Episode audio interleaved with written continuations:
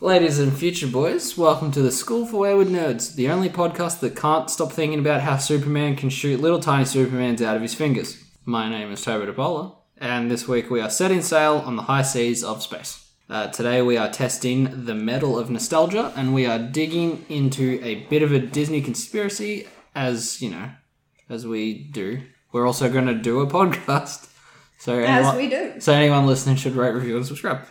Uh, we are talking about the 2002 movie by the name of Treasure Planet, which I've misspelled there. That's cool. And when I say we, I really mean myself and my producer Kyle. Hi. All right. When I say testing nostalgia, I've been reluctant to return to this movie. It's a good movie. Um, as far as Disney movies go, I put Atlantis in my top and then Treasure Planet as like a close second. Really, I probably go the other way. I thought you went Peter Pan before all the other ones. I meant out of these two films. I mean, out of all of them. I mean, out of you. Um, but as we covered in an earlier episode of the Wayward Notes, Atlantis turned out to be better than I remembered it being. It had that Mike Mignola art from Hellboy. The cast is great. Uh, Keita's the only Disney princess that could probably kill Tarzan in a gladiatorial arena. It's just a good film. I don't think Milan has the chops. Funnily All her enough, abilities are based on avalanches. funnily enough, huh? this seems to happen to you. Because I remember before we went back and rewatched Lilo and Stitch, you were like, that's a bitch movie. And then we watched it and you were like, she puts her friends into a glass jar and shakes them up in pickle juice. Yeah, she's a serial killer. Oh. I think maybe I don't remember her being that good because every sequel iteration television series after the fact takes all of her mental illness out. Yeah. So it, make, it makes it hard to remember if you retcon it. Um, but when I think of Treasure Planet, um, I think of the main character having a rat tail. There's a flying strawberry jam. Like I loved it growing up, but I was scared it would shit the bed on a rewatch. You know, I didn't think it was. I was worried it would suck if I went back and looked at it. Mm. So I've always tried not to. But in the name of the podcast, I've made my triumphant return. The tinfoil not working so good. Wait we for tried it. the whole cats walking on tinfoil thing to try and, you know, curb some bad behavior. She does not care. Uh, She just walk on over it like it's not even there. all right. A good place to start this episode is in 1985. That's a long time ago. Well, I could have gone to 1883, but you know, for the publication of Treasure Island, but for the sake of time, we'll find ourselves at a little pitch meeting. hmm We've got Ron Clements and John Musker pitching a few movie ideas to Michael Eisner. Okay, who, who is anyone here? Um, Michael Eisner is a bitch. Mm-hmm. Um, John. Do, do you want me to go further into Michael Eisner being a bitch? No, I just want you to be involved. I'm being involved. I have the cast for the film because I thought that was the first part you were asking about. No, no, who are these people? Michael Eisner is a bitch. I hold to that. He was the CEO of Disney for, you know, a while, Oh, wow, yeah. and he was a bitch. Mhm. He, he tried to drive Disney into the ground. Maybe he did. He did. He's a bad man. Yeah, we we discussed him on The Rocketeer. Yeah. Um, and who are those other two? Uh, Ron Clements and John Musker. They are beautiful. Great. Ron Clements is. Um, the two of them usually work together on most films. Yeah, yeah, yeah, But- they seem to pop up together a lot. Yeah, they're, they're you know, a dual friend. Um, they work together on Hercules, Aladdin, Princess and the Frog. Mm-hmm. Um, Little Mermaid too, because that's what came out of this first meeting instead of Treasure Planet. uh, they worked a little bit on Moana together. Mm-hmm. Um, Black Cauldron, one of you, the ones you like, I think. yeah, but they weren't like main people. No, no, there was just writers on it. Um, they Early did days. the adaptation for Great Mouse Detective. Mhm. Like, if if you're a kid of the Disney Renaissance, they touch something that you know about. Yeah, Um, they're usually writers, but they kind of bounce around. They've directed some different things. They've, you know, helped out in animation. Yeah. Um. They they usually it's like a package deal. Yeah, one year both. Usually. Um, so Treasure Planet did not come from this meeting. Um, Eisner knew of a Star Trek movie doing a Treasure Island type of thing, so they didn't want to seem like copycats. Cough, cough, the wild versus Madagascar later on. um, um, anyway, Little Mermaid came out and it did well. So they tried to pitch their movie again because this is their passion piece throughout this entire time. Um, so they got no deal again, so they made Aladdin. Again, that did that did pretty good. So please take our passion project space pirate movie. Um, at this time, Jeffrey Katzenberg. Pardon me. Oh. I'm sorry. I can't help it if I have to burp. It's not on me. Is Jeffrey Katzenberg the dude who replaces Eisner? I don't know who he is. He's a Disney give- person. I give just assumed me- you did. No. I can find out why he left Disney. Yeah, we know. He was the chairman of Walt Disney from 84 to 94. So, yeah. Okay. Oh, and now he currently works at DreamWorks. Yeah. Ah. Should he you looks think? like a Jeffrey Katzenberg. Okay. Um, he didn't like the idea either. Um, apparently, he said something that pissed off our boys here because they took their pitch to Roy Disney instead, who is like the boss. yeah. yeah. Um, and he did like the idea, and he told Eisner to make it. So I guess Katzenberg and Eisner were like co-pilots for a bit or something. I don't, I don't know politics. Mm, they're both stupid. Yeah. Um.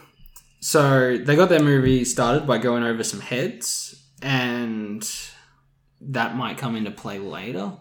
That they went around people's backs, certain people who are very stereotypical for being tight asses with funding. Yeah. But that'll come into play later. So uh, people listening, highlight that. That is a clue. But I mean, put it this way. I, I know who Ron Clements and that are. Uh huh. I clearly don't know who Katzenberg is.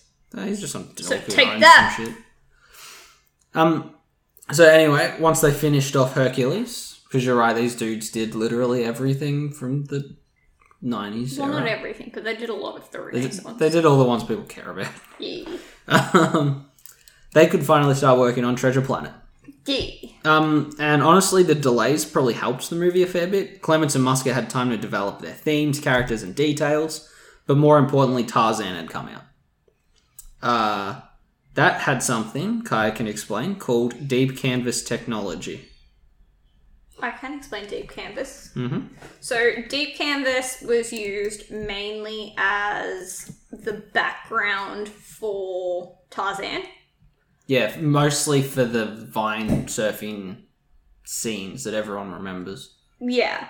Um it was a program that was developed that basically allowed you to create, paint and like actually like brush stroke 3D objects. So basically it was one of the first times that they could make a 3D object 3D and paint it in 3D.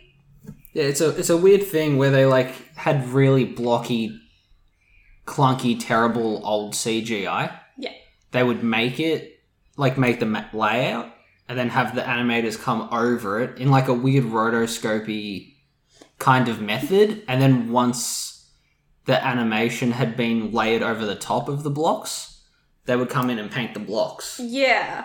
It's it's kind of hard to explain because it's where they used to use like shading and all of that to do it. This is literally built a It built- two D, three D object. Yeah, it built like framework for the two D objects. Yeah, it, it's like building a scaffold out and then painting over that. Hmm. Um, but it meant that like things could actually interact with a background set Yeah. in a way instead that, of like, if everything you- just being like a set piece a lot of the camera angles can move effectively Yeah. And it particularly made it easier for things that had like moving cameras through them because you didn't have to like hope that things matched up. You could just follow as it moved, which is why it's used for a lot of the vines in Tarzan. Um, it's got a couple of sequences in Atlantis, I'm pretty sure. Maybe. I'm pretty sure. I think Yeah. it was even used for Brother Bear at one point. It could be. Brother Bear's after all these, so they've already got it. um basically deep canvas was the big fancy thing of this time currently the big fancy thing is and i can't remember the name for it but the program they invented to do the hair in frozen Yeah. that's their like big thing It's always hair these days because that's what they were bragging about in the Tomb Raider reboots on PC was the fancy hair. Well, that's the thing. Disney's like one of their big things throughout time has been the fact that they use animation skills that don't exist Yeah. because they're like, we want to make this more believable. How do we do that? Yeah. Um, so Treasure Planet used a lot of deep canvas. Um, we go into it a little more later, but they did that, but they also added CG over the 2D as well. It So didn't- it's so it's a step above the Tarzan where it's got the CG, then they animate over the top of it, and they throw a little bit of CG on all the complicated roboty parts. it- um, it's A trivia I wanted you to hear is for them testing to see if this would work. They took clips from 1953's Peter Pan and put a big ass cyborg arm on him. nice. I know that's kind of up your alley. It's not. I don't want Peter Pan with a cyborg arm, They should release that cut. but kind of cool. Fuck the Snyder cut. I want to see Robot Peter. No. Yeah. Faith, trust, pixie dust, and a V6 engine in my shoulder. Mm. I want you- I just visualize that a little longer. Mm, no. Mm. Looks like you ate a lemon. So another thing that helped this movie keep like this beautiful theme and balance and look was something called the 70-30 law. Um, to keep the swashbuckling s- sparkling style in space, they had design they had all the designers do 70% traditional old-timey you know Victorian era stuff with 30% sci-fi like that was the ratio they're always aiming at. Um, one more detail, Kai might like might know if this is common.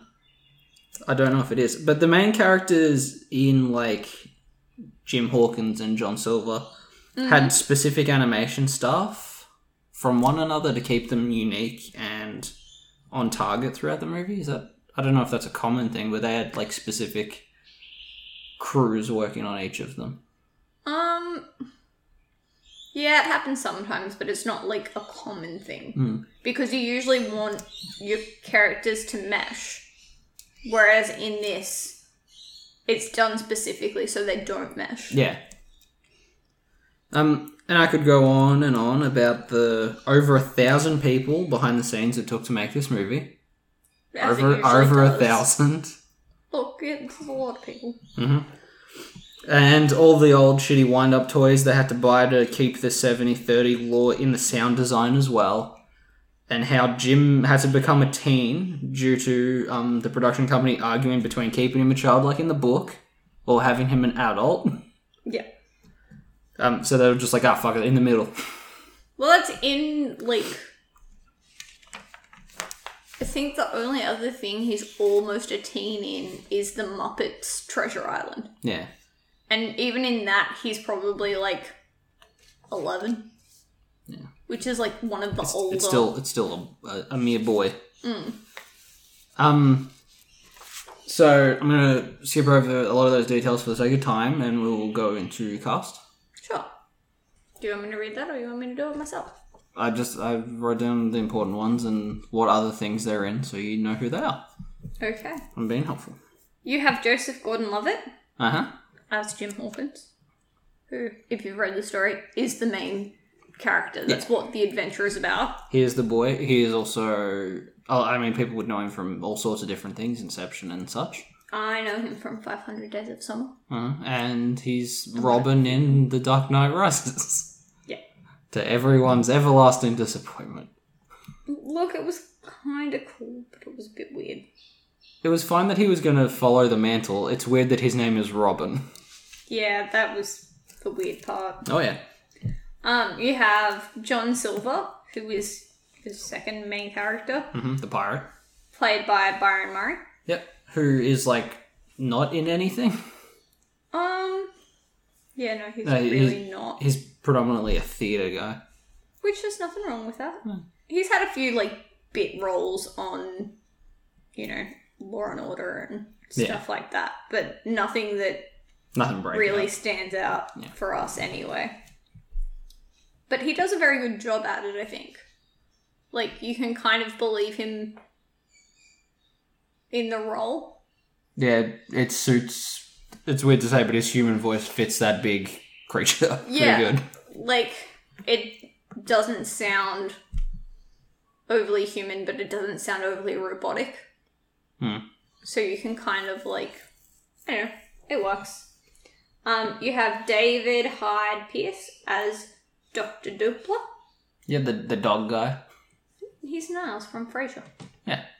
Um, he's also in like a bunch of other stuff. Yeah, they use his voice heaps. He's like one of the dudes in Bug's Life.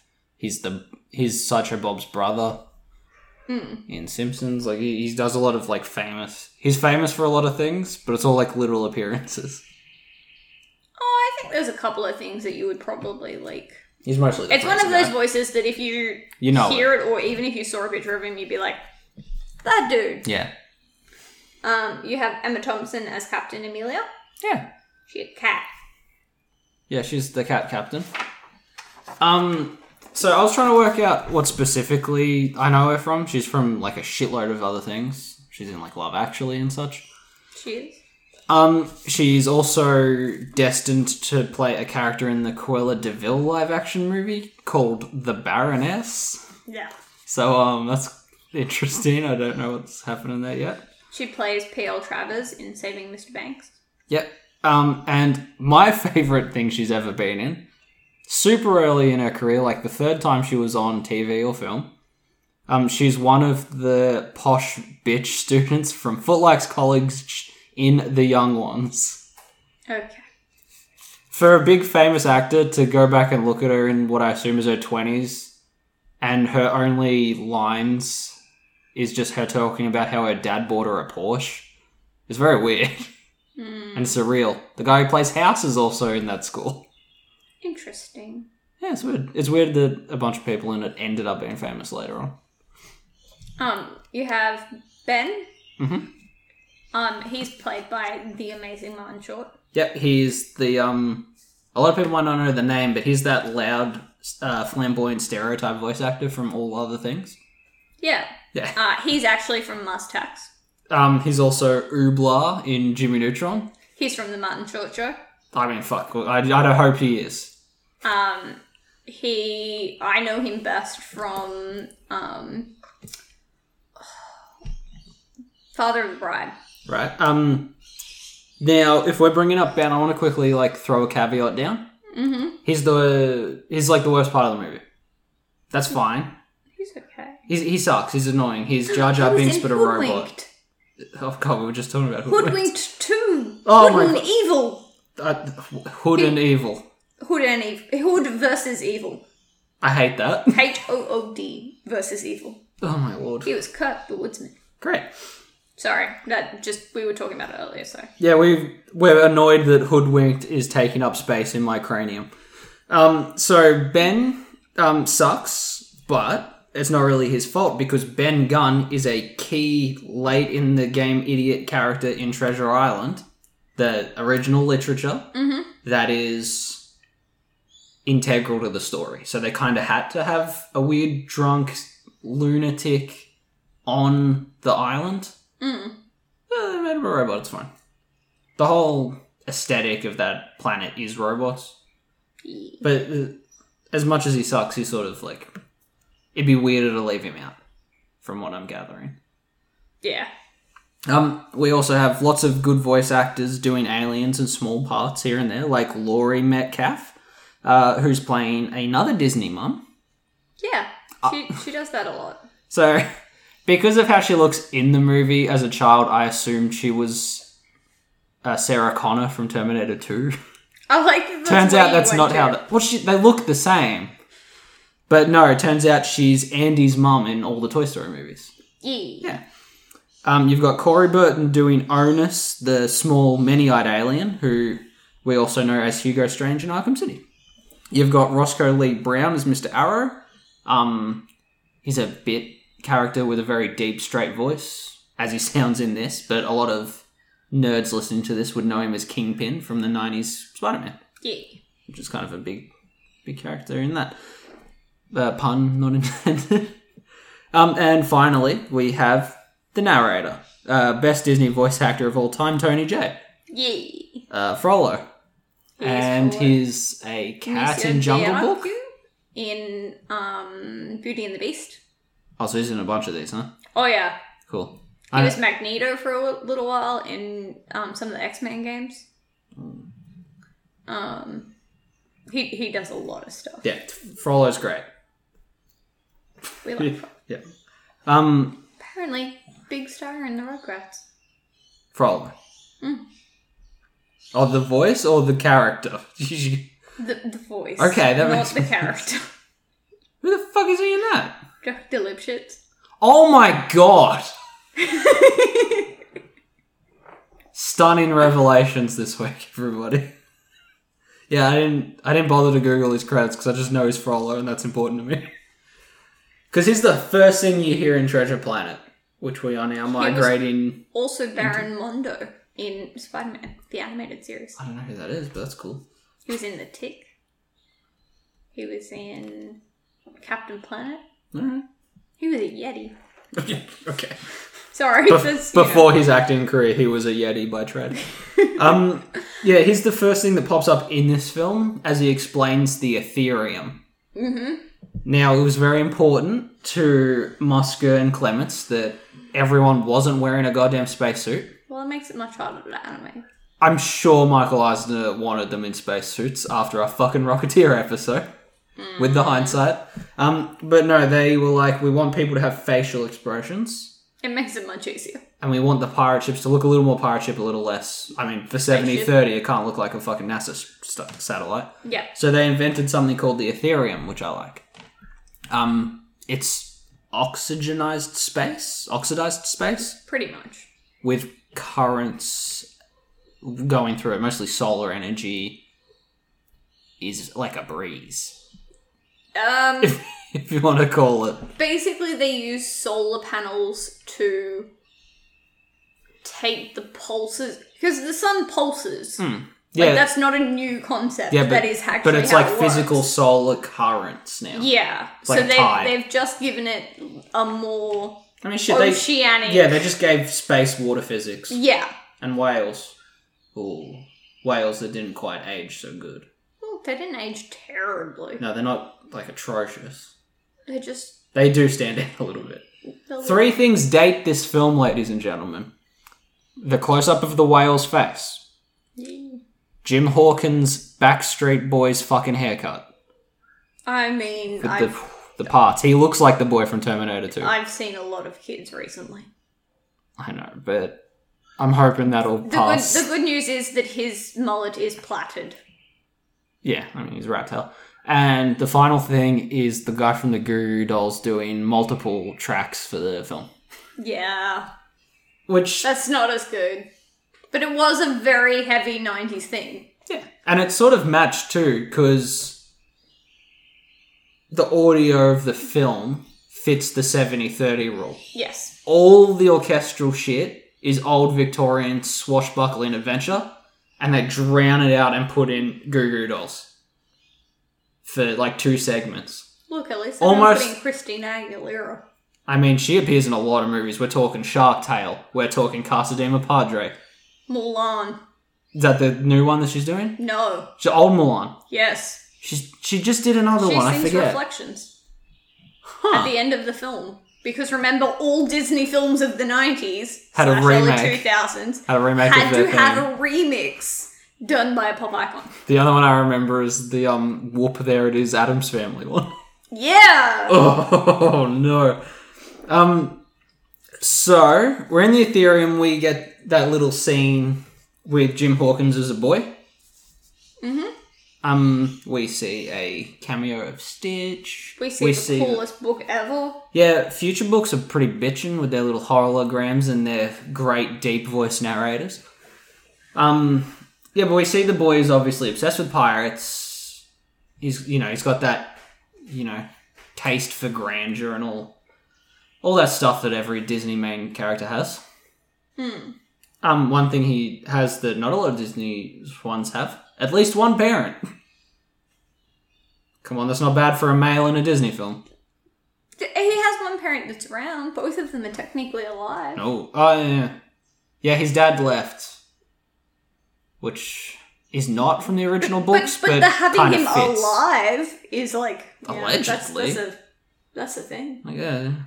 Yeah, but you can't prove he's dead. No, I can't. If a tree falls in a forest doesn't make a sound. Yes. I had this whole argument today. It it does, but no one is there to care or prove it. Mm, See, there were people complaining about the smell of a room, and I said, if there's no one in the room, does it really smell? Yeah, because the No, but there's nothing things in there in that there. can smell. oh, is it the child that stinks?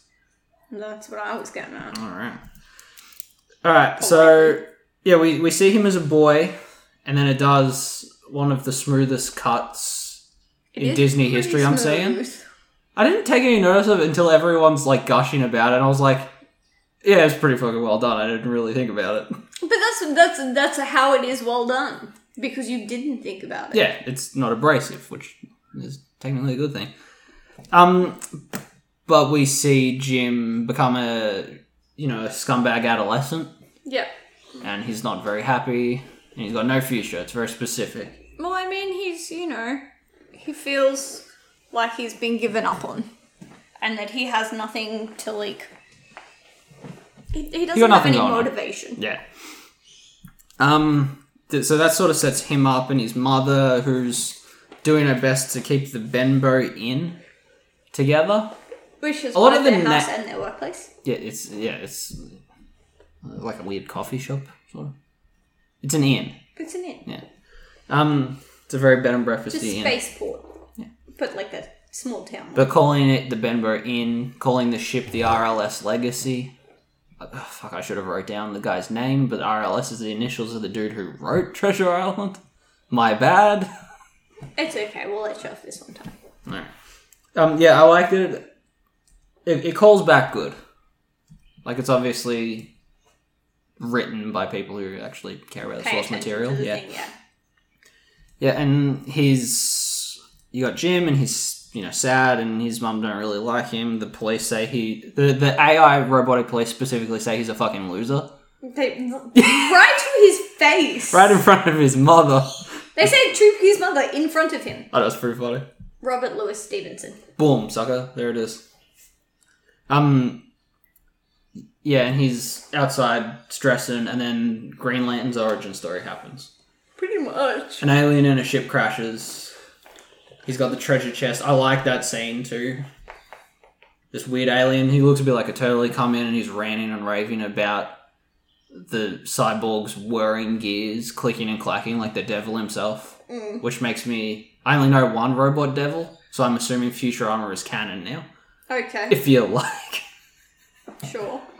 I don't know. I don't- The, the way. A a lot of the voice acting in this is really good. It Mm. is. It's very like. It's weird because it's not believable, but at the same point, you completely It's natural as believe fuck that this anyway. Is a, this is a true thing that could happen. um, I don't know. It's it's got like, and I think it's the 70-30 thing that there's so much believable to the unbelievable that you don't even notice it. Mm. Um, with with this Billy Bones pirate arriving, that's when your movie actually starts. He's got the treasure map to Treasure Planet, which is green and it has two satin rings over it, literally shaped like an X because that's where the treasure be. Duh. Yeah, duh. Um, I will say though, while we were watching it, I was very annoyed why? because I was like, if Jim had just closed the lid on the chest, he could have bought himself like a couple minutes. So when when the the old guy dies Uh huh. and hands the treasure map to Yeah, and then the pirates that were chasing Bones come and just fucking ransack the inn. Yeah, but Burn it they to the ransack ground. the inn because the chest is there open, Mm-hmm. and they're like, okay, so he's obviously hidden it somewhere in here. If you had closed the chest, you would have had the time it would have taken them to open the chest. They'd shoot it with a gun, and that's an entire second, Kyle. What is wrong with you? They're gonna sit there I and lock think, pick I it. think it would have helped. They're not Ocean's Eleven. They're Pirates of the Caribbean. I think it would have helped. All right. Well, at any rate, the inn burns to the fucking ground. It does. They go to the dog doctor's observatory. Okay. They did. They went to They his little did, I observation just- tower. I like that that's how you're going to call him for the rest of the film because he's throughout the film now. I mean, yeah. what's- I, I wrote him down as Doctor Dobler, but I forget his first name. Dimwit Dunk. It's something. Starts, it starts with a D. Clearly, the character really had like a, you know, high. Well, he's impact. memorable, but fuck, everyone's got like weird alien names. They do all have weird alien names. He's got the name of that chubby office worker in the old comics. Oh, what? Just Google it. Okay. Just Google his fucking name, man. Um, Dilbert. Dilbert. Yeah. See, I'll look at me. I'll write Dilbert Doppler. Dil. An anthropomorphic dog. and Anthropomorphic. Anthropomorphic dog. Oh my lord. My, my English is bad. I can see that. Um, Trying though. in that scene where they're like, "Hey, look, this thing he gave me is a treasure map to Treasure Planet. We should fucking go get that." Also, our mum's sad, doesn't trust me because I'm a dead shit. In that scene specifically, there's a lot of details I like. Um, the lighting, like the the colors in this trigger, they they trigger me really well as you watch it. But in this scene specifically, in the deep canvas CG, in the 2D animation, everything's been made and like synchronized to have the flicker of the fireplace on it Yeah. at all times. It's very it's very well done. It's like it's a dumb little detail that isn't necessary, but you appreciate that it's there. But that's the thing. You probably like it's again. It's not something that you notice. But if it wasn't there, it wouldn't feel. Right. It, does Yeah. it, it, it gives everything like you said, it makes everything feel real and despite it all being like alien sci-fi bullshit. Um it also in this scene as well you see a lot of um big words getting thrown around. Yes. I like it's it's like the Batman animated series. It doesn't dumb it down for its audience. No, not at all. It's very like, and it doesn't. But it doesn't just throw big words out there for the sake of using big words. It's just got intelligent It does. characters. It in does e- explain what it is, but in a way that you're like, oh yeah, of course that's what it is. I knew that. Like, it's not spelling it out for you. Yeah, it doesn't fuck around. Yeah.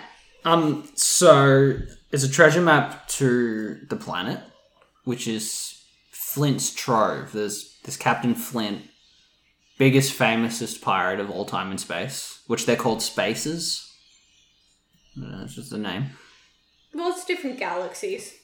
Um, and apparently all of his all of his gold and doubloons have been stuck in a single planet, It's it's a really nice and the Hmm. callback because they use like the storybook at the beginning of the film sets it up so that you know So you know who this like guy as soon is as and they what start happened. talking about it they don't have to sit there and like stop the film and explain who it is Yeah. you've already ha- you've got all of that back information they double check that you know you were paying attention and then they move on yeah.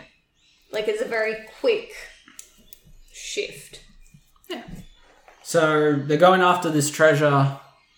Um, they could rebuild the inn. They could do everything. It's it's money. It's what it is. Um, and so Dilbert and Jim go into a, you know, they they organize an expedition. Yeah, because Dilbert is going to be the financier, Mhm. and Jim is the one that can operate the map. Yeah, Because they do point out early on that, it's like a fucking is Rubik's cube of very- a thing. yeah, but he's very intelligent. Like, he's, you know. He's one of those very- people that are smart but also bored. Yeah. Yeah. That's the thing. He's so smart that he's, you know, plays up. Um, so Dilbert organizes a crew and a ship. Yes. His his captain is Captain Amelia, who we mentioned, and may have potentially been like furry fuel for a lot of people of that era. I think you're on the money there. I think I am. I'm glad I was dumb as shit in 2002. I guess I wasn't sexually awoken. That's cool. That's one, that's one less thing I have to worry about. Nice. No. Um, I just remember wanting Morph as a pet. Uh, I didn't really want to hump anyone. No, I wanted more. If you want to, if you want to hump something, like subscribe. Um, Let us Morph is know. paid by Dane Davis, by the way. I don't know who that is. We we didn't really talk about Morph, but He is Morph. jam. I'll rant about him towards the end if you like. I got something. he's from the Matrix. Oh, look at that. Hmm. I like. Also, complete useless detail. The original DVD of this totally stole Matrix's font for the main menu We screen. did. They did, right? we were talking about that. Um, all right, so you've got Captain Amelia and her second in command, Mr. Arrow. Mhm. I like their um, They have a good like repertoire, banter. man. Yeah. Yeah. Um, so they're good, but he's also maybe cut the budget a little bit on the crew itself, which are clearly fucking pirates to the point where the silhouettes of them coming into the Bembo Inn are plain as fucking day the pirates on this ship Yeah. which is good. And it's not the mutiny reveal that is important in this movie. It's not the it's not clear a clear fucking twist for dumb children to be seeing Yeah. because you know that they're going to turn. It's more about what um what How it's Silver gonna does happen. and how it's Yeah. going to play out. Um. So yeah, the trickery of the film lies in people's allegiance in this mutiny. Yeah. So Jim has been left in the care of John Silver, Mhm. who is a Cyborg. yeah. And I like the synth. Like they build up to it really well. Well, that's. I mean, we Jim- already know, but him in the kitchen, you can see that he's cutting something with a knife. You, it doesn't reveal any of it. You can see his live hand and his face in a pot, so you can't see his cyborg eye. Yeah. And even as he turns around, his eyes are like squished closed and he's drying his hands on his apron. So they they tease it in so well. Yeah. For a guy that's literally half his head, a shoulder, an arm, and a leg cyborg parts, Yeah. they managed to like tuck it away for like two minutes. It's pretty impressive. Um, and like the thing is, from exactly straight off, Jimmy's like, Onto oh it. heck no. Yeah. Um, which um, leads into another one of those weird little um maybe more of a statement about my mental state than the movie but i like perps as a, there's, there's these plum things called perps mhm. anyone wielding one has something over on the person they're talking to in this movie it's a weird fact of life that's true. right? So, so Jim's there and he knows this guy's a cyborg, and they're going to this treasure that he's conveniently on the ship, and he's just thumbing around. he- He's holding and fiddling with one of these perps Yeah, as he's like quietly sort of interrogating John Silver about He's- this Billy he's Bones guy. very very smart about like he He's- doesn't just come out and be like, do you know Billy Bones? No, He's he, like, oh, he's tiptoeing the I'm fucking Yeah. so onto you, you, you idiot. Fuck off. Right? And then later on, when his smart mouth gets him into trouble with another member of the crew, screw. yeah, um, Silver grabs him and he's got a fucking perp. And he's like, You ever squeeze one really fucking hard? And then he like breaks the dude's bug arm. And when the tables turn and Scripps like, Silver, you're going soft, the way he's demonstrating a fucking a soft thing is him pincing one of those perps. And earlier in the film, Mm. the client at the Benbow is calling out for perp juice It's shit just because she has something over Sarah. who's struggling to keep up with the fucking in on her own now that the father's gone. Ho ho! Perps are important. And stupid. I mean, yeah. I, I like what you were telling me yesterday about the fact that they were like, calling a purple fruit a purp is stupid. It's like calling an orange fruit and Yeah, I was watching. moving on. it's great. Um, yeah, I like. There's a lot of good scenes in this, not just the big action ones, but the subtle ones, like Jim and Silver meeting for the first time and talking about Billy Bones is good. yeah. And then you immediately see that they're very similar people because Amelia's like, well, used two are working together, and they're both like, oh, what the fuck? But almost synchronized in it. Yeah. Because he's clearly the father figure of this movie. Which he is in the book too. Yeah. But, um, yeah, that, that's what I mean about we don't know where he's gonna go when the shit hits the fan, Yeah. which makes it sort of. I, I, I'm not gonna say a thriller, it's a kid's movie, but it's got tensity to it. I mean, I think you can still call it a thriller. It's thrilling. Yeah, you know what I mean. It's got that. Mystery. Yeah, it's a Scooby Doo adventure. Um, so you've got the first Goo Goo Dolls thing. Mhm. Is the sequence of It's after Of they silver, just like- take off mm. from um, the spaceport, and Silver's like, and Scroop you mentioned earlier, the big spider dude with a does he have a beard? No, no, he has a he has big sideburns. He got wispy, gross hair. He looks like the the fucking guy from Phantasm. Um, kind of. he's like the kid is on to you, bro.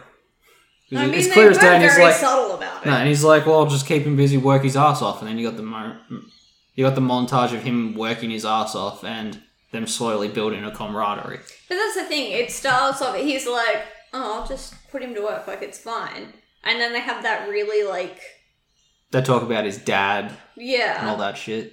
um, and you know, I think that changes a lot between that relationship because then it's not just about keeping him busy so that he doesn't cotton on to what they're doing. And it It's ends with also them having about- the day the deeper meaningful about what happened to Silver in the first place. And Hmm. he's like, "You lose, you sacrifice a few things tracing it during." But he literally means half his body, which kind of fucked up. Yeah. But like he also, you know, it builds that relationship and it kind of makes you think, oh well, no, he's like a really good guy, he's on Jim's side. Mm. And then you kind of see, like as the movie progresses, you're like, oh, maybe he's not. Oh wait, maybe he is. Oh, like you it The topsy that's what turviness that, of it's really that's good. what builds that you never know which side he's lying to. Yeah, you don't know where the chips are going to fall. Yeah. Um, after that, that whole thing ends with a big like asteroid battle followed by a black hole that Yep. they have to escape. Um, Star going supernova. yeah, th- this is when Mister Arrows dies. He floats off into the void. Yeah.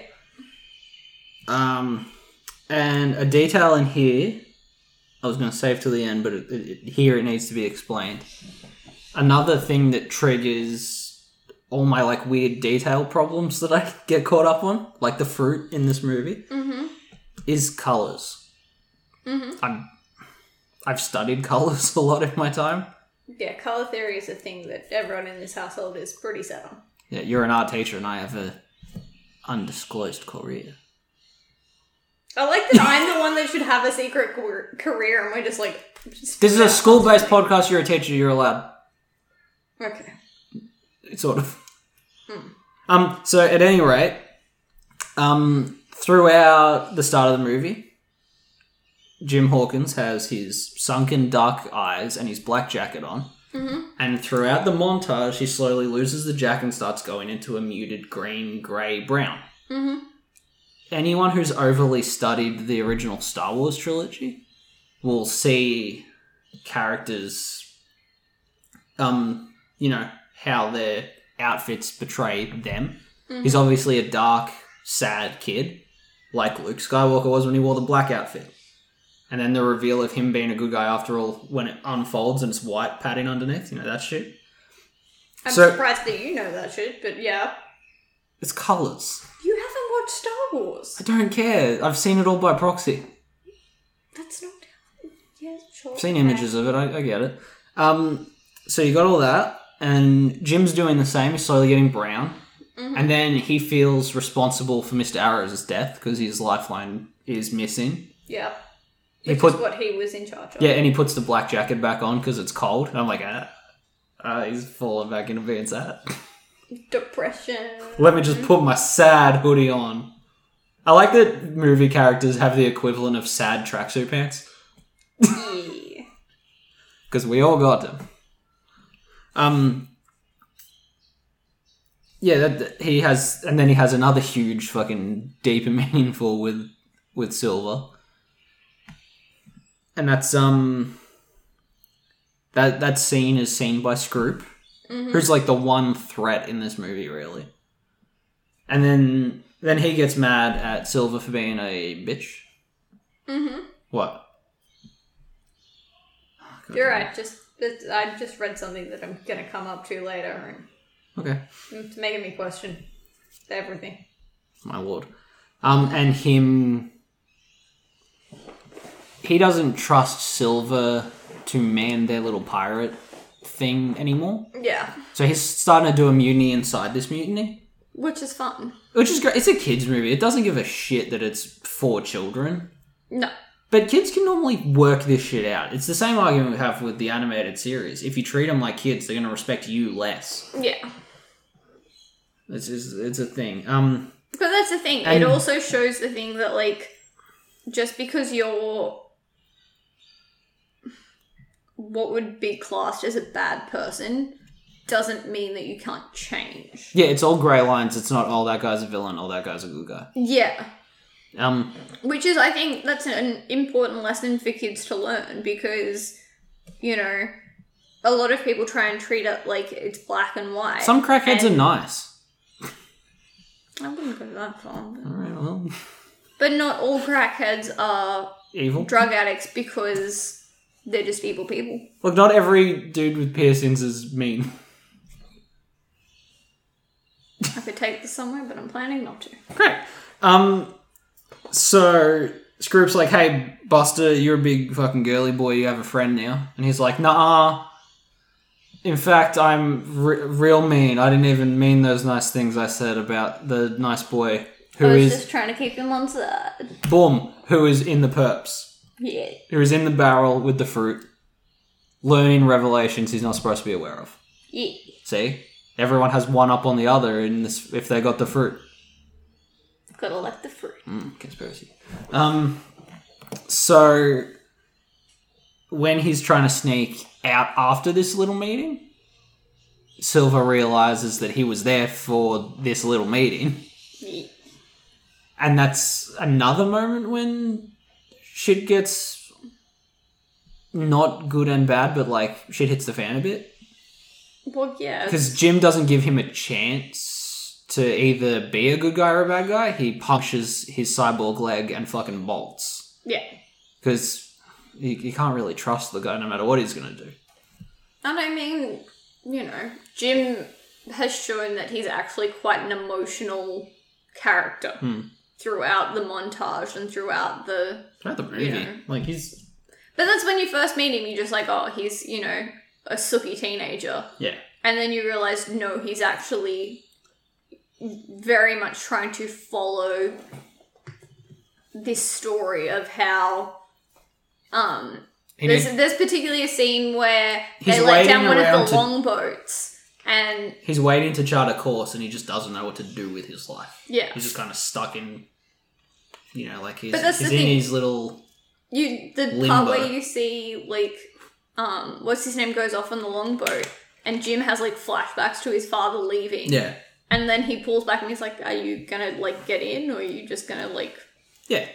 So you see that he is very driven by his emotions, and that you know he will trust his gut instinct, Yeah, he's a real fucking Over. Len of a guy. and but Yeah. yeah. he is. Um, yeah, and once Silver knows the jig is up, that's when the pirates do their thing. They put their little flag up, and Mute me. yeah, all, all the all the stuff happens. Um, we get a few really show off, look at our sweet deep canvas scenes throughout here. Yeah, we did. You've got all the chase scenes like on foot through it, through the ship, as everyone like, as all the good guys try to escape with the map. Yeah. Um, And then immediately after, you've got them escaping onto the planet.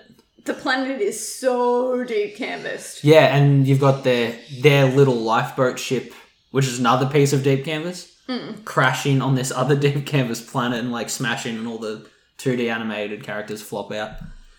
That's the thing about the deep canvas in this. They chose to do the ship in deep canvas Yeah. like that's where most of the movie is, guys. Yeah. It's fine. I mean, it looks great. Yeah. I'm sure it was a pain in the ass to do. Well, it's fine.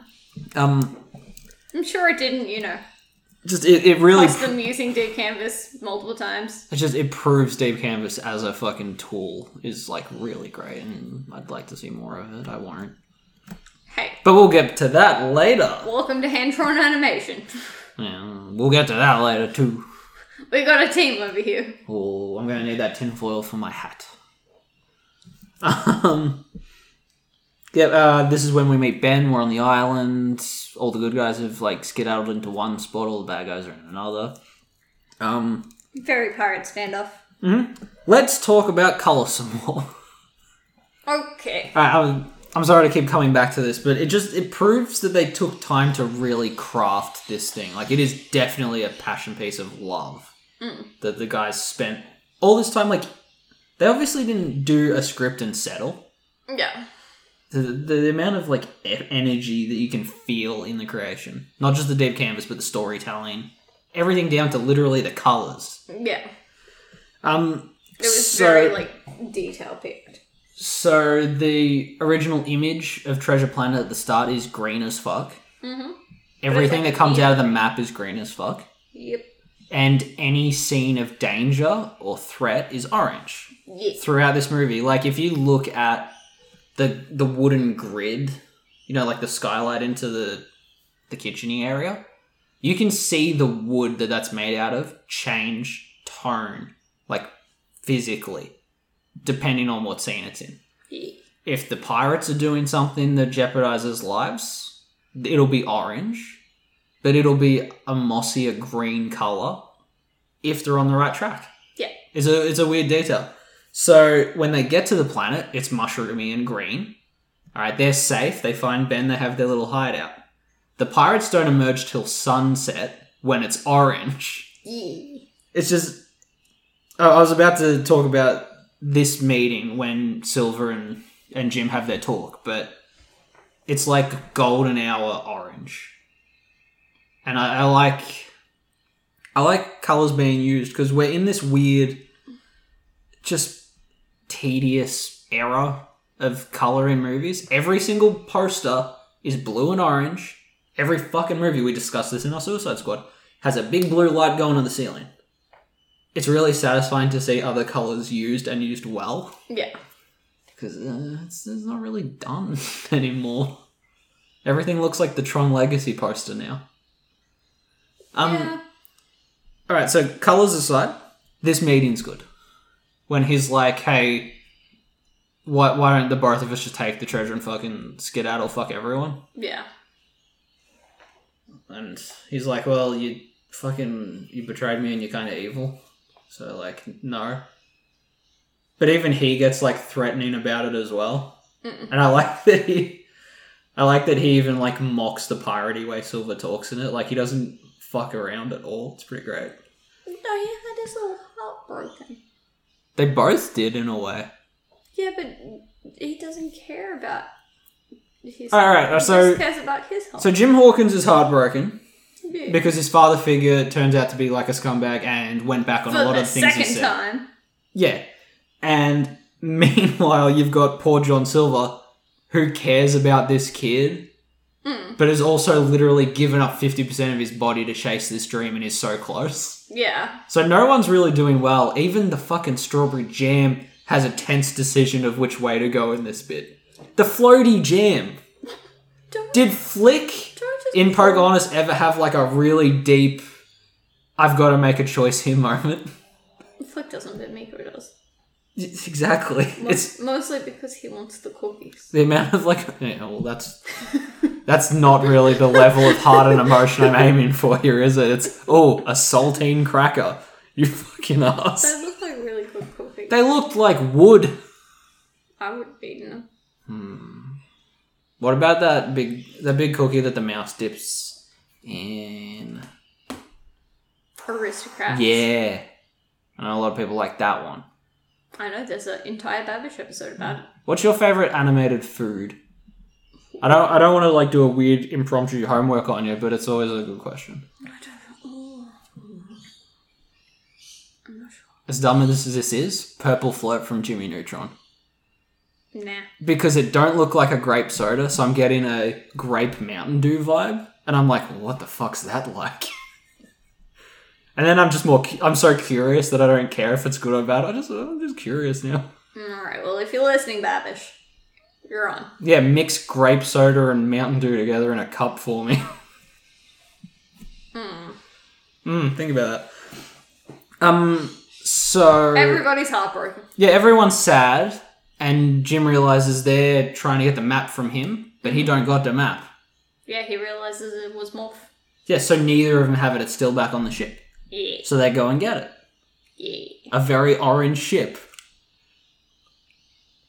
which obviously means trouble.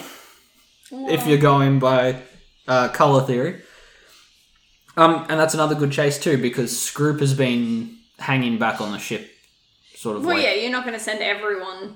yeah, you're not just going to wander out of their space SUV and let it float away. Yeah. Um, so there's more chase scenes there with the deep canvas. That one of him chasing Jim through like The galley. yeah, and like they're throwing barrels and shit. Like it's all pretty fucking impressively done. The whole movie is impressive. Mm, But there's Because clear if we've moments where learned they're like, anything, check it out, guys, dead Let people canvas. do passion projects. Passion projects matter, a leader. You got any other examples? Nightwing, Oh yeah, the Nightwing comic. the one that you're currently reading. Yeah, it's good. That they're like, stay away from I Alfred. thought you meant the character as a whole, I'm stupid. I mean, I like him too. We got Even that's kind of a passion project too. It's like an uh, important attempt to break him away from being Batman's sidekick and being a Titan. Um, yeah, passion projects usually turn out pretty fucking great, don't they? I think a lot of the things we cover are passion projects. because Because for they've us anyway. Well, because they they clearly have like the energy put into them that But I sort of think- grabs my attention. And that's the thing. I think you can tell when something is made by people that want to make it. Yeah. And that, you know, even when people try and. Like, Cool World is the best example. They tried to fuck that up as much as they could. One guy really wanted that movie to happen. No one else on the crew cared, But that's the thing. It and you can feel can his tell- frustration in the movie. It's you so can weird. tell when something has bones and you can tell when something has heart. Hmm. And heart will capture your attention a hundred times more. Yeah, because it's just like there's it's it's that one spark that you're like this could have been the greatest thing ever i don't know why it's not like why is this not a cult thing um, and it is a passion project. Um, again, those little details that clearly meant something to someone. yeah because Scroop dies in this scene. The exact So same sat- way so he kills. satisfying. It's it's the exact same way that Mr. Arrow got copped. yeah And I'm sorry to call him Mr. Arrow. That's just his fucking name. His first name, I guess, is Mister. yeah Um, yeah, and I do love. That's got to be like the worst way to fucking die. I'm just realizing. I was gonna Just say floating it's. off into space I was about to say that it's got to be a, a bad way to die, frozen to death in space, knowing that you were bested by a kid in a rat tail who, uh, in a deleted scene, is revealed to be 15 years old. You're defeated by an angsty teenager with a rat tail. he's mad at you But then I realize we're in the Ethereum. We're not in space. He's not going to freeze to death immediately. He is going to float in the void until starvation ends his life, yep yep or he gets clocked by a meteorite. yep yep Neither are good. it's great At least fucking Mr. Arrow goes into a black hole where I assume there's no oxygen and the pressure's enough to crush a planet. It should be enough to crush a dude. well that already might like pop out somewhere else He pops out of one of the fucking orange portals in Endgame. yeah He's like, whoa, what are we doing? Punching this purple guy? Right. But yeah, I just I just realized that death is actually like way more fucked up than it is. Yeah. Cool. It's good to rewatch movies. People die worse than you remember as a kid. Um, when Jim comes back, Mhm. everyone who is a good guy is now a hostage, Yeah. and the pirates are making another move. Which, again, I like about Silver's character. He. It's not that he's trying to take the easy way out because he's lazy. He's trying, like, not to hurt this kid. But at the and same the kid time, will he bounce needs back to- at him, and then he always has to up the ante. He was the one who triggered the mutiny. He's the one who took hostages, but it's never what he wanted to do in the first place. Yeah.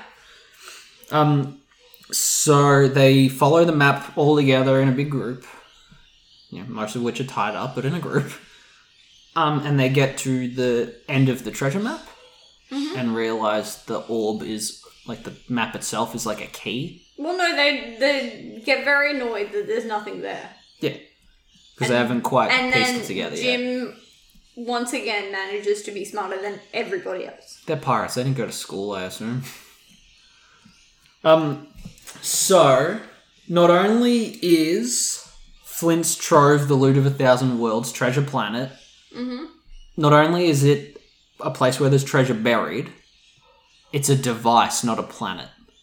I want to know how Flint got it, It's it's but don't worry, they cancelled the sequel, so any chance of a prequel are definitely not happening. Um, funny enough that you bring up the sequel because it had nothing to do with a prequel.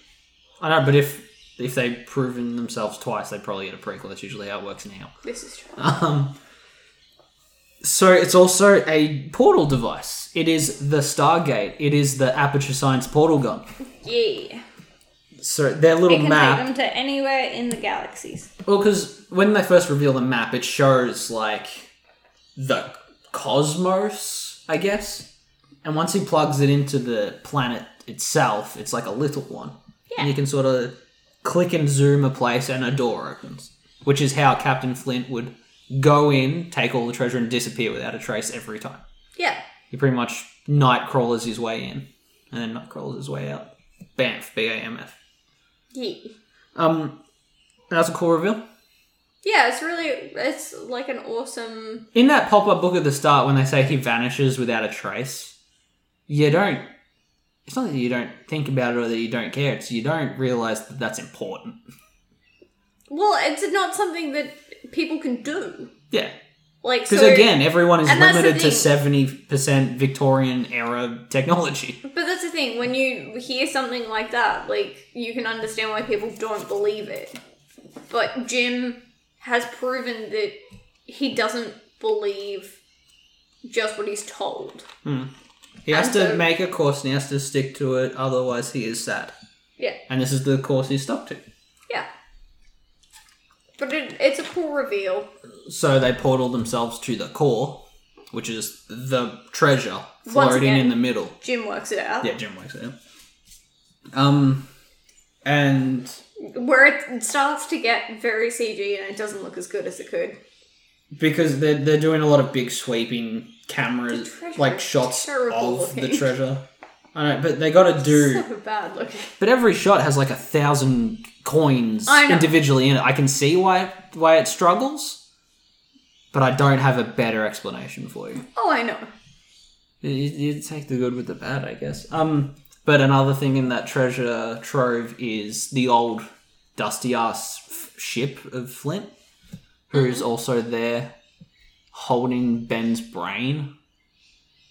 Because as he's dying, his final wish is to make sure no one ever touches his treasure. Which So is he- a very, very piratey thing to do. Yeah, and If I Ben's can't have it, no one will. and Ben's like the robot in charge of the planet. So he just He's the one that knows everything. Yeah, and he left him like he left him mentally unwell just in in the front yard. I'm not crazy. I'm just a little. alone. I've just literally had most of my core memories just pocketed by a dick. um, and then Jim plugs him in because I like that he's looking at the ship. Not necess- I mean, he's looking for a way to escape, but he's also like awestruck when he sees Captain Flint as well. It's not about the treasure; it's about the adventure. Yeah, well, and that's you know, he didn't realize it was going to be the thing that he was going to stick to. Yeah. So Ben real remembers he, he gets plugged back in. He goes, "Oh, good, we're all gonna die." Cool. Which- and then the booby trap goes off. And that's the thing. The booby trap, like, it conveniently waits until Ben remembers that it's a thing. I mean, it's probably a However slow you process see to it- destroy an a Earth. You see it, Immediately, there's like a little tripwire at the door. yeah. And that's the thing. Like, it's enough to prepare you that something bad is going to happen. Yeah. So that it's not such a shock when something bad does happen. Yeah, it, it's it's got a nice sin. This whole movie's got a nice sinister undertones. Yeah, but it's not like It's not too it subtle, and it's doesn't not just too it obvious doesn't ever just either. stab you straight away. no, it's, it's got a nice It fucking kind bubble of just under the surface. plays so that it's like if you're paying attention, Ooh. you'll see what's going on. It has a sinister symbol. Ooh, I'm writing that down as I say. it.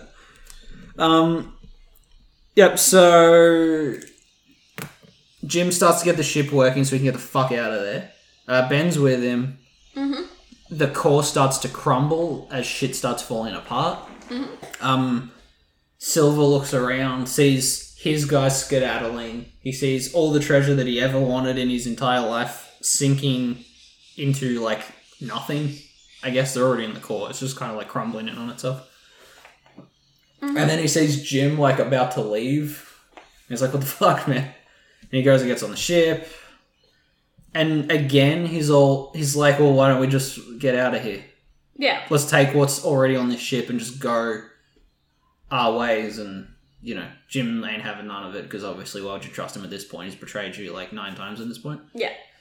Um, and then they're bickering long enough that the ship they're on starts to get like lasered by all the crumbling shit. Yeah, extreme punk. It, it's steampunk, but it's not the annoying let's spray paint on Nerf gun gold and wear a big hat kind of steampunk. It's actual steampunk. Yeah, the real shit. Um, so Jim falls out of the boat. He's like hanging on for dear life on like a, a cliff nearby as the whole thing crumbles around them. And Silver like looks at him and his treasure, and he tries to get both, and he can't. And he's like, "Son of a bitch!" And he lets the ship go, and he saves uh, Jim. Yeah.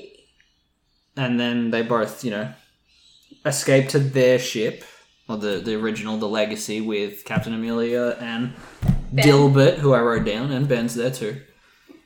But Um, Ben now knows how to use everything on the ship because he's smart again. Yeah, he knows how to pilot. Because he has a brain. Great. I mean, he's the tin. No, he's the scarecrow in Kind the of. in the Wizard of Oz. Um, they they try to escape. They can't.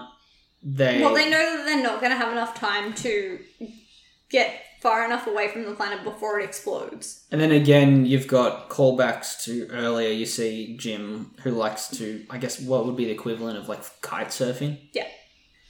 And they build, they quickly build something similar out of shrapnel, so he can go ahead, change where the portal's pointing to, and they can get away from this crumbling planet. Yeah. That's a cool scene. Um, you're better off watching it than hearing us explain it word for word. It, it's tense. It's fire. It's pretty great. And the way they It's a near escape. yeah, um, and the sh- the little like surfboard thing that he's on Yeah. again is deep canvas, but the fact that they map his feet onto it so good without him like sliding around for convenience, Yeah. I was kind of impressed by that this watch. Because you know how like, let's go back to Cool World as an example. You know how nothing like aligns properly. Like when Brad Pitt puts his arms over his girlfriend's shoulder, he's like this far off. Yeah. I'm gesturing at like a subway sandwich of inaccuracy Yeah. which is another good quote. but this fucking locks her down so hard. It's really, it's well built.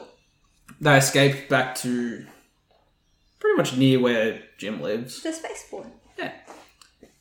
Um, all the pirates are tied up and about to be, you know, arrested when they get to. I was going to say get to land, but get to planet, I guess Yeah. uh, Jim lets Silver escape, which is nice. They're kind of buddies.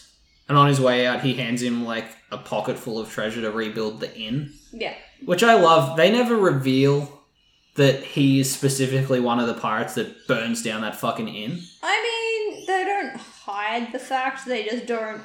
Jim knows he's after the More attention. treasure. He doesn't And he knows that we're looking out for the sidewalk. He doesn't know he was there until he's like, here for your dear mother. And I'm like, Yeah. well, don't tell him now. He's letting you go. Like, I burnt down your house. So long. It's nice. Um, but yeah, they they both part their ways, but on good enough terms. And Jim decides that he's his own man. He has to chart his own course. He can't just be this dude's co-pilot forever. Mhm. Um, and then he goes and joins the academy and their white uniform, completing his color palette cycle from sad to brown to good guy. Yes. That's the cycle. You got your you got your sad, you got your brown, you got your good. Those are all the options. Um, let's see. The the cat captain and the dog doctor have children, thus ending the greatest racial feud in animation history: cats and dogs. Okay. What? You don't think that's the most interracial thing ever? Cats and dogs aren't friends, man. Yep. There's an entire movie about it. It's called Cats and Dogs. Toby Maguire was in it. I'm pretty sure. I'm not there's a gonna let him sequel for forget too. There is. It's not important. um, yep. So the movie ends. Everyone sort of has a happy ending, except for the prison, the pirates, who, if it's anything like Victorian era, were probably hung off camera. Well, I mean, yeah, I, are you nearly done? I- I'm pretty much done with the movie. Do you- Until I get onto my like tinfoil hat stuff. I'm, I'm good if you're It's ready. possible that they went to Botany Bay. Is that what's that? So Is that the sequel we're talking? when when this was just about to release, Thomas Schumacher, who was the like Walt Disney feature animation president at the time, Uh huh. he, he saw great possibility in Treasure Planet. It's a very good movie. He- he We've was obviously like- said that. We can have a sequel. We'll have a TV show. I love that video game that wasn't very good, but I have anyway. We'll have one of those too. Um, so they Fuck started. Disney video games. Oh, it's wonderful. So they started working on Treasure Planet 2, Yeah. not using any of the original dudes, of course, Oh, okay. as, as in Clements and. I mean, none of those straight to VHS sequels ever did, did they? Okay, so in the sequel, Jim Uh and his love interest huh. and classmate from the Royal Interstellar Academy Which I like that they're following that along. would team up once again with John Silver in order to stop Ironbeard from freeing the inmates of Botany Bay Prison. Damn, I thought it was gonna be like Too Fast, Too Furious, where where the good guy has to team up with like the shitty dude from his past. Guess who, I mean, was, it's kind of that. guess who was going to play Ironbeard? Ladies and gentlemen, we missed the fuck out here. William Defoe. That's right, Spider Man. Are you in or out? But, you know, it was cancelled because Treasure Planet did terribly at the box office. It did terribly well. Why don't we talk about that? Are you, are you, do you have any final Go thoughts? for it. The movie's good. I was relieved because, like I said at the That it start, I was stands I was scared. I would go back and be like, "This is shit," It was. which I have that emotion every time we go back and watch a Disney movie. I'm noticing because I was a bit worried with Atlantis. Should have been more worried about the Atlantis sequel. Ladies and gentlemen, they did like a three episode pilot that they knocked back and then just put out as a sequel. It's fucking weird, dude. All right. Alright, budget. Now, we've covered the movie itself. I love it. Its uh, beauty and detail and delight puts it high on my shelf of Disney movies. But that's the problem right fucking there, isn't it? Disney. The fact it's a Disney movie. Um, now, my Kaya here loves all the shiny twinkles of Disney. Does she not? She do. She do. But in order to create light, there must be darkness, listeners. So proud of that stupid line. um, that's right, Okay, ladies. Harry Potter. That's right. Hey, fuck you. That's right, ladies and future boys. I've got my Disney conspiracy hat on. It's tinfoil, but it has like two little tinfoil balls on each side. You know what I'm saying? Okay, Visualize. it. Epcot. Oh yeah, I'd look like two Epcots on a big head. All right, so I'm that. All right, because this movie was fucking murdered by the powers that be. Murdered. They took it out into the street and they hung it for all to see. Um, It is Victorian. yeah. And why is that, do you ask? Well, the same answer I give to e- most every conspiracy questioning. Qui bono, Kyle? Who benefits? No one. Ah, it's all about fucking money, man. Profit over people. It's been coming up a lot recently on the news. But Disney did it first. They did not. no, they did not. But it's I believe that that is a lie. yeah. All right, so we've discussed Deep Canvas. It was used in very few but key moments in Tarzan. Right? It wasn't used in a lot. It was mostly the vine scenes, which were like all the trailers and all the. That's the showy offy part of that movie, right? But um, you know that all those moments in Tarzan still hold up if you mute the fucking Phil Collins soundtrack. I don't like Phil Collins. Shut up. You're wrong. You're wrong. You're not just wrong, you're stupid. That's a DreamWorks quote from a different movie. I don't actually mean it. I Um, might be wrong. I might be stupid. You might be single. Now, Treasure Planet, Kyle. Mm-hmm. right. That was almost entirely made of deep canvas Mm-hmm. instead of just some bits. The ship is built. That's like. Shit, man. That's like two The thirds main of the character. movie. Yeah. It's the background of most of the film. Mm-hmm. All right. So, they released this movie. It came out in theaters against Harry Potter and the Chamber of Secrets, Santa Claus 2, which is another Disney movie. Ugh. It, Eh, really? Yeah, so they didn't even bring it out up to, you know, compete with a James Bond and a Harry Potter. But they were putting their own movies up against it. Yee. Mm-hmm. And it had some of the worst fucking publicity and advertisements ever. Alright, like I shit you not. While Lilo and Stitch the same year had Stitch crashing classic Disney trailers. He was there at the ball with uh, Beauty and the Beast. I think I remember him being a Little Mermaid too, right? I think he's there on the rock when it, when the wave comes. Did you you remember these ads, Kyle? Kind of. Um, I mean, shit. He got to toilet paper the Disney castle at the theme park. He did. No, no one was happy about it. They took it down immediately. But they gave, they had the balls to do that with Stitch, a movie that used CGI, which is you know relatively cheap over its hand animation, but it didn't use deep canvas. Yee. All right, so Treasure Planet got the other end of the stick in trailers. It got that shitty kids movie narrator that everyone would know if they heard it. I specifically remember him from the Hey Arnold movie, not the recent one that was good, but the original like straight to DVD one. Mm-hmm. It was at the start of like my Rugrats VHS or something. Otherwise, I wouldn't remember it. Can I'm gonna be really horrible. I'm gonna bring up you know the toilet paper thing you're so proud of. I'm just I'm saying that he got PR. Lilo and Stitch had heaps of PR. That wasn't until like four years after the film came out. Weird. Why did they do it then? Um, I'm. It was to do with them opening the rhyme. Oh. Well, again, They redid Alien with Stitch's Great Escape, Well, He still had those fancy trailers. so it was 2004. and obviously, they had faith in Stitch, Yeah, a cheaper movie to make than Treasure Planet. I was. I'm just- No, you're you're right. I just I had, to obviously, con- I had to confirm my dates because Hmm. I had a feeling it was to do with the ride, not to do with the film. well, obviously, he's always had a stronger PR than Treasure Planet. Stitch is I- up there with Tinkerbell. I mean, yeah. So the really shitty kids movie trailer guy, he come in and he shows off Ben of all characters. Ben is in fifty percent of this trailer. Go back and watch it. It's fucking terrible. And it's it, and it's quotes like three unlikely heroes, and it means Jim Hawkins, it means Ben, and it means Morph. Those are your three main characters going up against the villain who's going to be the villain the whole time. Spoiling the movie, Silver. Yep. Like they, I don't even think they watched the movie. Well, it probably wasn't done yet. The trailer's bad. It is fucking like a joke. It looks like someone made it for the sake of cringe, like parody. They hadn't finished. Kyle, it don't matter.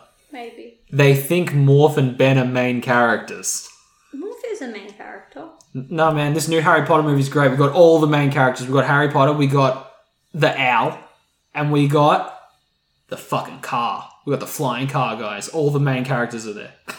That's what this trailer was doing. Hedwig's kind of the main character. I don't think he's above Ron and Ginny and Hermione and all the humans, frankly. Alright. I don't know. Yeah, and yeah, and it spoils the ending and the plot. As all great trailers do. And it's like a for a summer blockbuster, they sure released it in winter. It was released in November. it's whatever it is. It's the opposite. It was not during like good school holidays or nothing like that. It was designed specifically for people to go, oh, maybe we'll pick up the VHS or DVD later on. It's no big deal. Yee. That's exactly how they let it happen.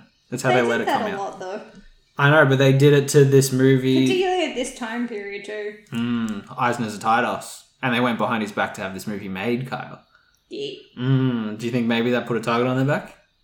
You, Yeah. you know what else might have? The fucking amount of effort that it takes to do deep canvas. Long yeah.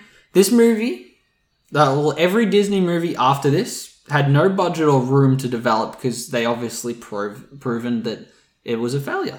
Um, the 2D ones did anyway. We got Brother Bear coming out, and we got Home on the Range that came out after this. Both of those are terrible. Mm.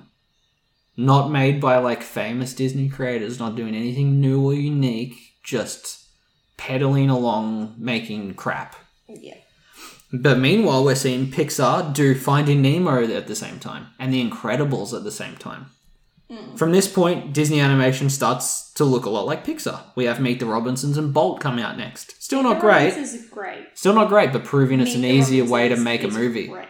No, it's bad. I cried at Bolt. Meet the Robinsons is great. You're insane. You're in more insane than me right now, and I It is just amazing. and I said a movie was shot dead by a company. All right, but at this point, we also get Tangled, Wreck It Ralph, and Frozen coming out at the end of this. So obviously, due to the way we're advertising and publicizing and doing our films, obviously 2D is not good. People don't like 2D. It's not something we did.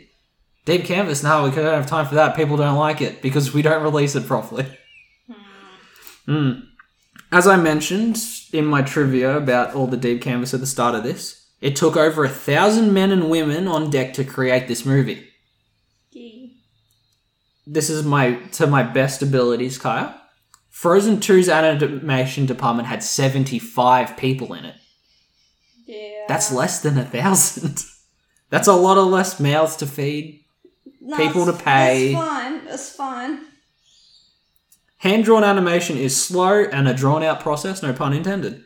So Disney put this movie out specifically to say, oh, I guess hand drawn animation's dead. Let's do cheaper, easier method of computer animation. I'm sure it doesn't, I mean, don't worry that it doesn't carry the weight of seeing all the individual line work in every frame of 101 Dalmatians on a nice new TV, which actually looks really fucking great, by the way. Dude, go back, get a really fancy TV, watch like Aladdin. Yeah, and you can see all like the grey lead of the original art. It's Oh, fucking so beautiful. Beautiful. But no, no, no, fuck that. That's too annoying. Um, it feels cheaper and soulless in comparison. Um, let's end our Disney rela- renaissance right here and then and focus on our dollar, but it'll be okay because commerce is more important than the art. Which I think might have been an Eisner quote, wasn't it? Like specifically. Can't tell me I'm wrong on that. He sucked. Mm, Uh huh. And that's why we now only make movies we already made, because adults take their kids for false nostalgia and we don't need to take a risk ever again.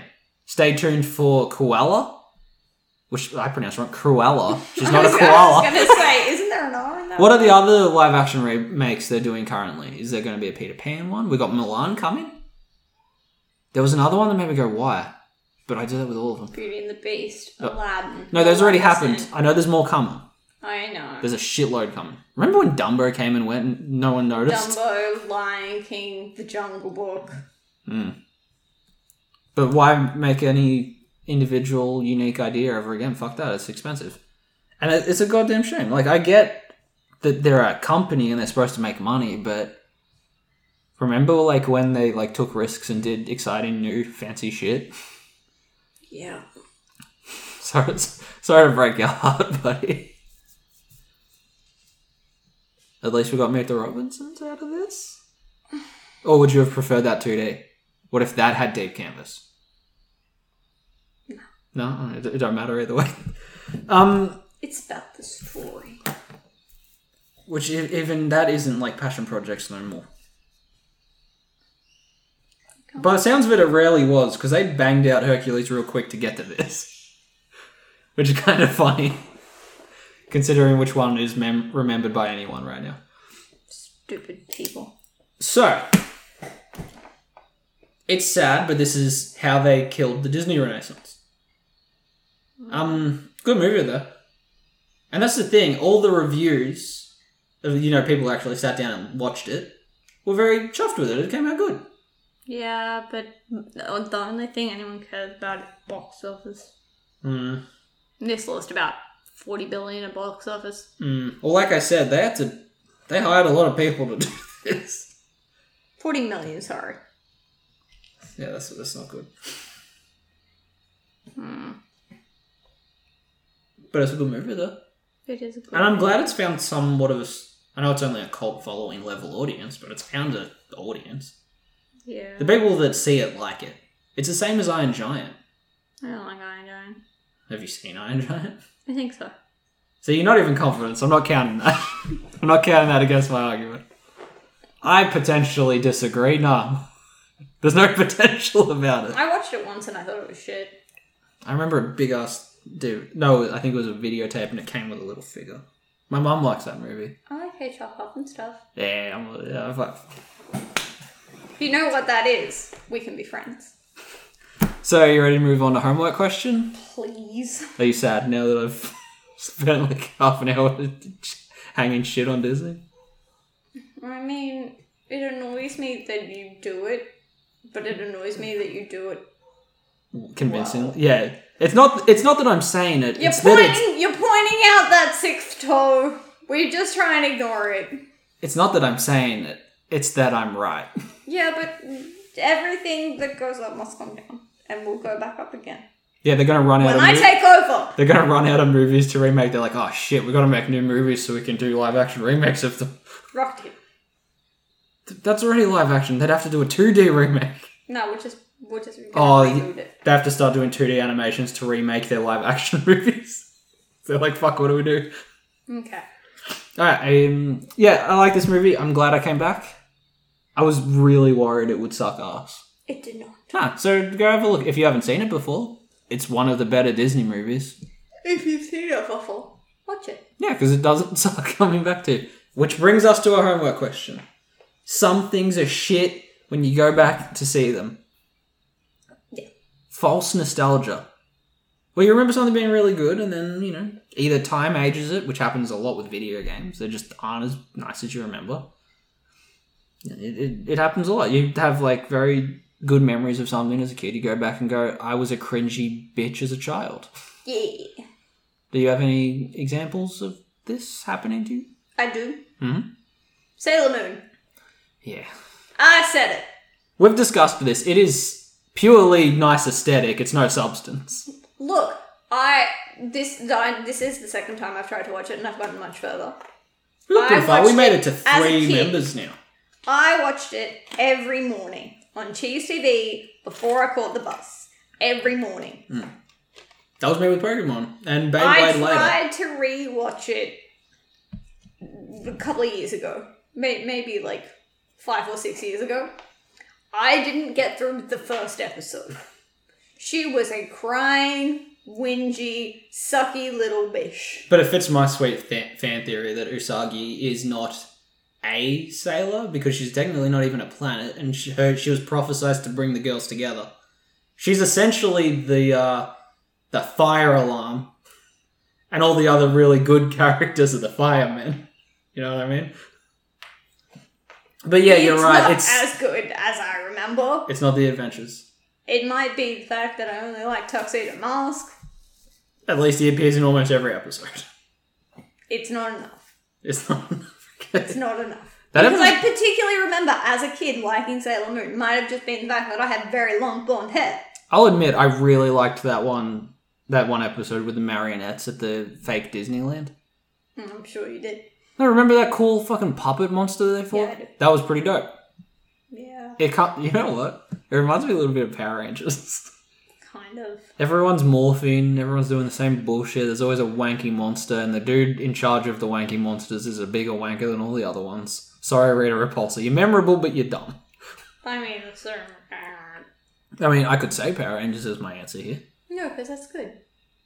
I didn't want to pick anything where I'm like, you go back and look at it and it's dumb and it's still kind of fun anyway. So it doesn't count. No, that's a, Something that you look back on and you're like, ugh, how did this be a thing? it's almost self parody of itself sometimes, you know. Um, some things that did that poorly. uh, going back and looking at Robot Chicken. Once you realize every episode has a terrible fake metal theme song for a character that they obviously couldn't write any jokes for, so they were just like, let's do a song about it for two minutes. Once you realize that's in like every fucking episode, it starts to lose its shine pretty quick. Um, another example, I mean, video games cop it really bad. You know, a- as games advance, graphics advance, it- some of that shine comes off pretty hard. Mhm. Uh, Twin Sanity, the Crash Bandicoot game, is a lot of people remember it being great. It is a buggy, ugly, poorly written, stupid, stupid mess. Yee. But this is the thing. You I like get- watching speedrunners carve that game into like pieces. But sitting down and playing it, I will probably never ever do again. I I have vivid memories of this. This is a very Australian thing. When they brought in the set top box, Whoa. my parents were one of the first like people that I knew to go and get a set top box, and you know we were always like, oh, there's not that much difference. Like it looks pretty much the same. And then we went to stay at my nan and pop's place, who hadn't got a set top box, and I remember vividly staring at their television, being like what the hell is wrong with this? Like they need a new TV. And mum was like, no, no, they just don't have digital, which is what the set tops. And I was like, no, no, no. I've never seen a TV look that bad. And mum was like, that's what Your entire life that's you did. that's yeah. exactly what TV looked like uh, like two months ago. You just haven't left your house in two months, and I was like, hmm, Yeah. interesting. You're But, like- that's, but that's the thing, like, you forget what things were like back you, then. you get comfortable with things being better and then it's hard to go back. yeah, Any game with tank controls suffers from that real bad. Lilo and Stitch, the video game. I would look. That was going to be my answer, but I don't really remember that being good. I just remember having it. yeah. I don't know. So beware of false nostalgias, but always try. You our might, you message might here? as well go back and have a look. Have a squiz. Sometimes it's fun. Yeah. Sometimes you realize details that, you know, you didn't realize before. Yeah. Like how you aren't going to immediately have your brain pop in the vacuum of space if there's no vacuum. Or space. The Ethereum. That's a cool idea. It's a cool word. I mean, it would. Yeah, it's, it's a dope word, especially because they had fucking, you know, they had Tony J be the one who says it in his deep, fancy voice. But it also explains why a lot of problems every movie in space has. It's like I don't worry about it. It's good. I say watch this movie. It's good. It's good. Good time. It's one of the. It's one of those Disney movies where like a young boy could watch it and like it. It's not just girls singing songs, doing a dance, wearing a dress. Not that there's anything wrong with that. I'm not saying there's anything wrong with that. I'm just saying there's a little more. um... Substance. Yeah, I didn't want to say because you would have gotten mad at me, but yeah. All right. On that note, I'm ha- uh, do you have any final thoughts? Let's wrap this shit up. All right, are you sad about Disney now? Nope. okay. I've been your host, David Paul. I have been high. Uh huh. Remember to rate, review, subscribe. Email. Yep. Have a good. Have a good Smoke signal. smoke. A signal. Class dismissed.